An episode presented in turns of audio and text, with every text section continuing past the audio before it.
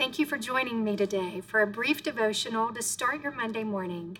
May your heart be strengthened by the truths you will hear.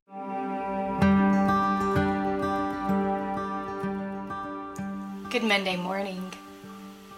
This is our third week in the book of Genesis, and this is the part of Genesis that is so such a fundamental piece of our reclaiming your heart message because this is the lie. This is the place where the lie entered our story. And i want us to look if we can at genesis 3 beginning with verse 1 and i'm just going to read a little bit here and just kind of expound on it as we go. Now the serpent was more crafty than any other beast of the field that the lord god had made. Now, the serpent here is Satan. Uh, Satan was there from the beginning. He was an angel and he rebelled against God because he wanted to be like God. And so he rebels against God and he is cast from the earth, and with him, he takes a third of the angels with him.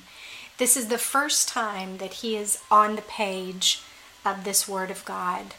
And he shows up in the very beginning of our story, which our story begins with Adam and Eve. It's where it all begins. And this is the first time he shows up and the first time we hear him speak. He said to the woman, Did God actually say? Now, I want you to hear this, friends, because this is fundamental in us knowing how to guard our hearts.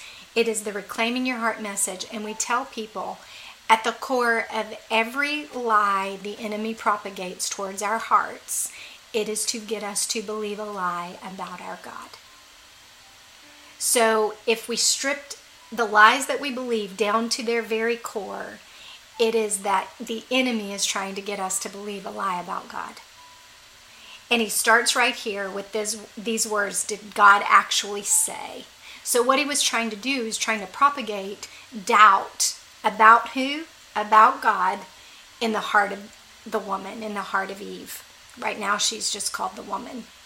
So, he propagates this doubt. Now, John 10 10 tells us the thief comes to steal, kill, and to destroy. That is a progressive um, passage in nature stealing first, killing, then destroying. And you kind of see that here. He's coming first as a thief.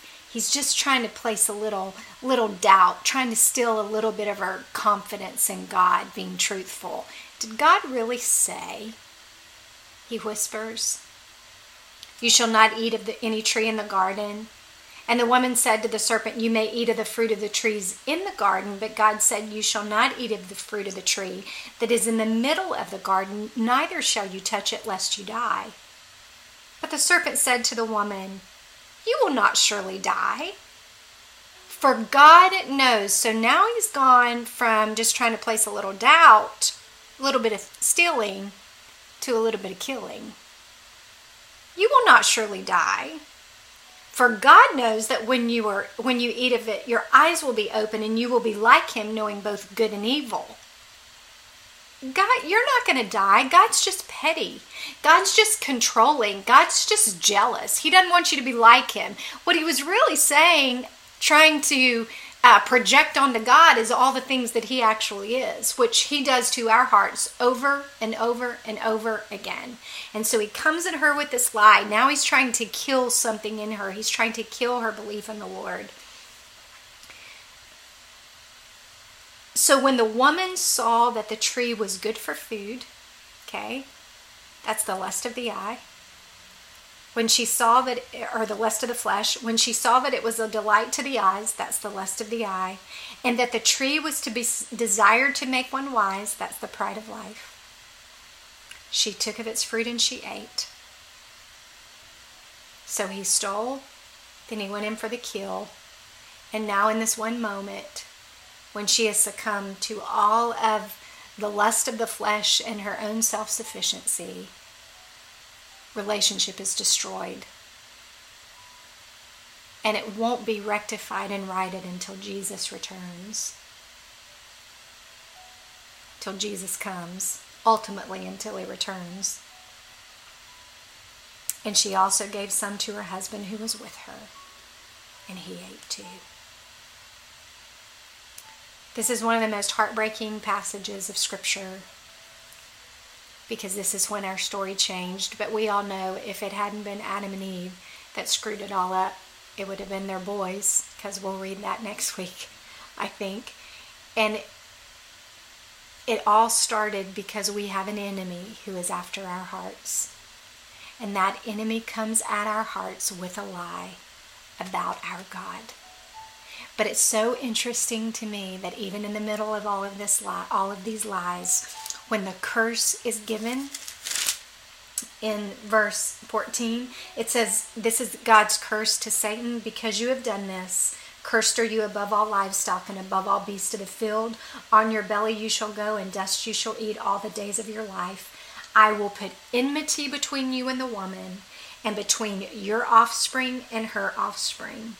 He shall bruise your head, and you shall bruise his heel. God was saying, There's coming a Savior. He's going to bruise your head, and you're only going to be a little bite on his heel. Jesus is coming to remedy what Satan produced in getting the heart of man to believe a lie about God. Pay attention to the whispers of doubt about your God. Because that's how the enemy comes to steal. But do not be deceived.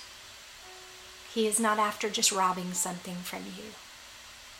He is after complete and utter destruction of you. But Jesus has come.